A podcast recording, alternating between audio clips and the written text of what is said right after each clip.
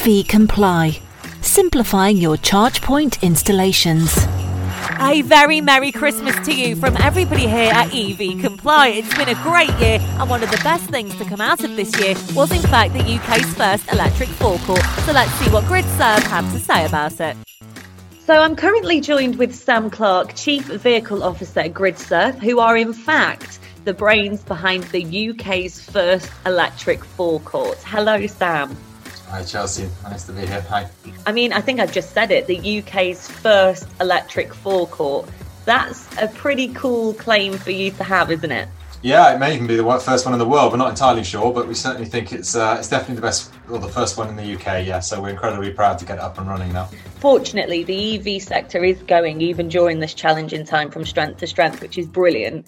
And the fact you have been able to, you know, still plough on and get it done is, is great. So I suppose really what I first want to know is how did you pick the site? Choosing the site must have been hard because it's the first one. You know, how did you go about choosing that? Yeah, I mean, it's, it's one of over 100 sites we're going to build around the country in the next five years. So we've got really, really um, fierce ambitions to get that done. The one in Braintree in Essex just happened to be one that um, the stars aligned first with, and we've got a we've got a very complex data set that we have to analyse to see what the best location is, and it's it's based on a, lot of parameters, but things like um, uh, vehicle movements around the busy roads. It's on a very busy carriageway in the A131 in Great Notley with thousands of cars uh, travelling down that road every single day. And then we've got grid connection considerations as well as where our energy is coming from. We, we build and own solar farms as well, so we've got a We've got a location 44 miles down the road, which is a 60 acre solar farm, which is generating all the energy for site, as well as um, as well as other other means of use of that energy. So so yeah, there's a, there's a number of different things. Obviously, the demographic, the population. there's all sorts of things which which go into the mix, uh, and then of course got all the planning constraints and the, and the uh, you know, the substation upgrades or building of substations, etc. So so uh, we've got a five megawatt grid connection on site, which is pretty big. So yeah, it's it's a seriously uh, a serious site, and then takes an awful lot of effort to get all those things uh, set up so that we can go live. And how many years in the planning was this before it came to actual fruition? Well, our CEO, Toddington Harper, I think he had the, the idea of this about three years ago. But yeah, I think we just need to have that critical mass, and we think sort of 100 of these larger forecourts, plus another layer beneath that of smaller hubs, will be enough to create a network that people can rely on because there's there's what there's, well over 12,000 locations in the country now where you can charge a car in the UK relative to 8,000 petrol stations but but that's not really a true reflection because there's so many individual chargers so many unreliable chargers and some and in places that you don't want them. So so we want to create a network that has lots of chargers per location lots and lots of power and in places that people need them.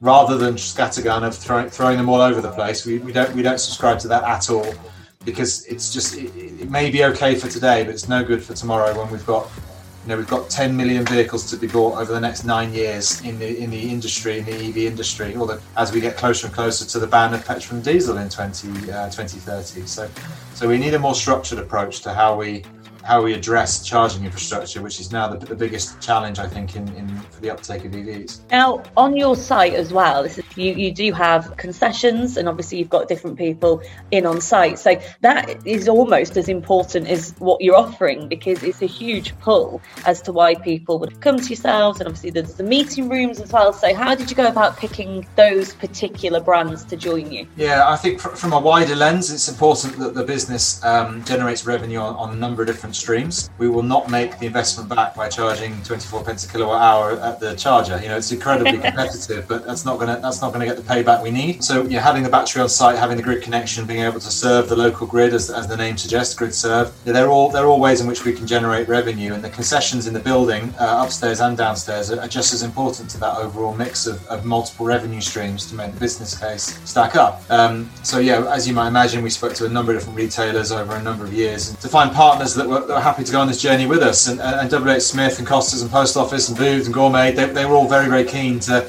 to be part of this journey in an alternative uh, route to market for them, I suppose. And similarly, you know, the the, um, the showcase space upstairs that we've we've created, and the and the bookable meeting pods, and the We've got a car lift, so we've got cars upstairs. We've got a huge LED wall. You can lease vehicles to us now as well. So you, know, you can go upstairs. You can learn more about the vehicles in a, in a not in a dealership environment, but in a sort of more Apple-esque, Apple Apple Store-esque environment where if you want to talk to someone, you can. But if you don't, you just want to put, touch some screens and look at some cars, you can do that too. And, and that's another part of the whole revenue stack is to be able to lease vehicles to customers as well, straight from the forecourt itself. And it's been really interesting to see over the last few weeks since we've been open the different types of people that have come to site. You know, we've got obviously we've got the, uh, the EV enthusiasts that have been coming in their hordes. I've never seen so many Porsche Taycans in my life. Uh, they're, they're, all so keen to, to charge on the 350 kilowatt chargers because it's you know they, that car can charge faster than anything on the road today. Yeah. And I've never seen so many Porsches. It's incredible, but there's so many people have come, you know, people from who are based who are from up north who want who wanted to come and buy some food and booze because there isn't a booth down south yet, apparently. Yeah. You know, so th- there's lots of different reasons why people are coming to site, which is really really encouraging as well. So it's not just obviously charging is important, but it's also come it's also great to see people come because they want a coffee or they want to send a parcel or they want to learn more about EVs. You know, that, all those sort of ancillary interests are really really useful for us a great infrastructure there that allows people to just build it into their lives, like you're saying, you know. So it will literally be talking to your partner, right? Well, when we hit so and so, we're going to stop off and charge. So, you know, and saying to the kids, right, you know, you can go to the toilet then. It's about life, really, ultimately. And it's a big change in how everyone's living at the moment. And I think the way you've gone about it allows it to be as comfortable as possible. And that's the main thing. It's been fantastic to be able to talk to you about it. And it's going to massively help and change the movement of EV and it will make us move that bit faster, which is what we need at the moment. Yeah, absolutely. Yeah, well, we, that's what we want to do. And that's something I often say in, in interviews is is the fact that um, you know, we've got 1% of the vehicles on the road today registered as purely electric, you know, whether that be cars or, or light commercial vehicles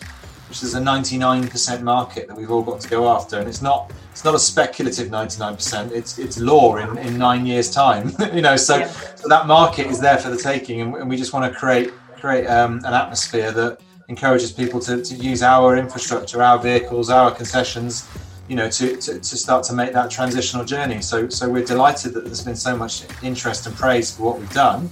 But the work starts now, and we've got 99% of the market as a collective to convert over the next nine years. You know, and we, we, we just want a small slice of that pie, really, and and uh, and, and I think we're, we're pretty well placed to do that. Absolutely. And from everyone here at EV Comply, we wish you all the best. So, Sam Clarke, Chief Vehicle Officer at GridServe, thank you so much for chatting with me today and being on the podcast. And, uh, you know, we wish you all the luck, not that you need it, but for the future. My pleasure. Thanks, Chelsea. Thank you. A massive thank you to Sam there for having a chat with us on the podcast. And from everybody here at EV Comply, a very Merry Christmas. The EV industry will continue to go from strength to strength. So roll on at 2021 and we will see you on the other side.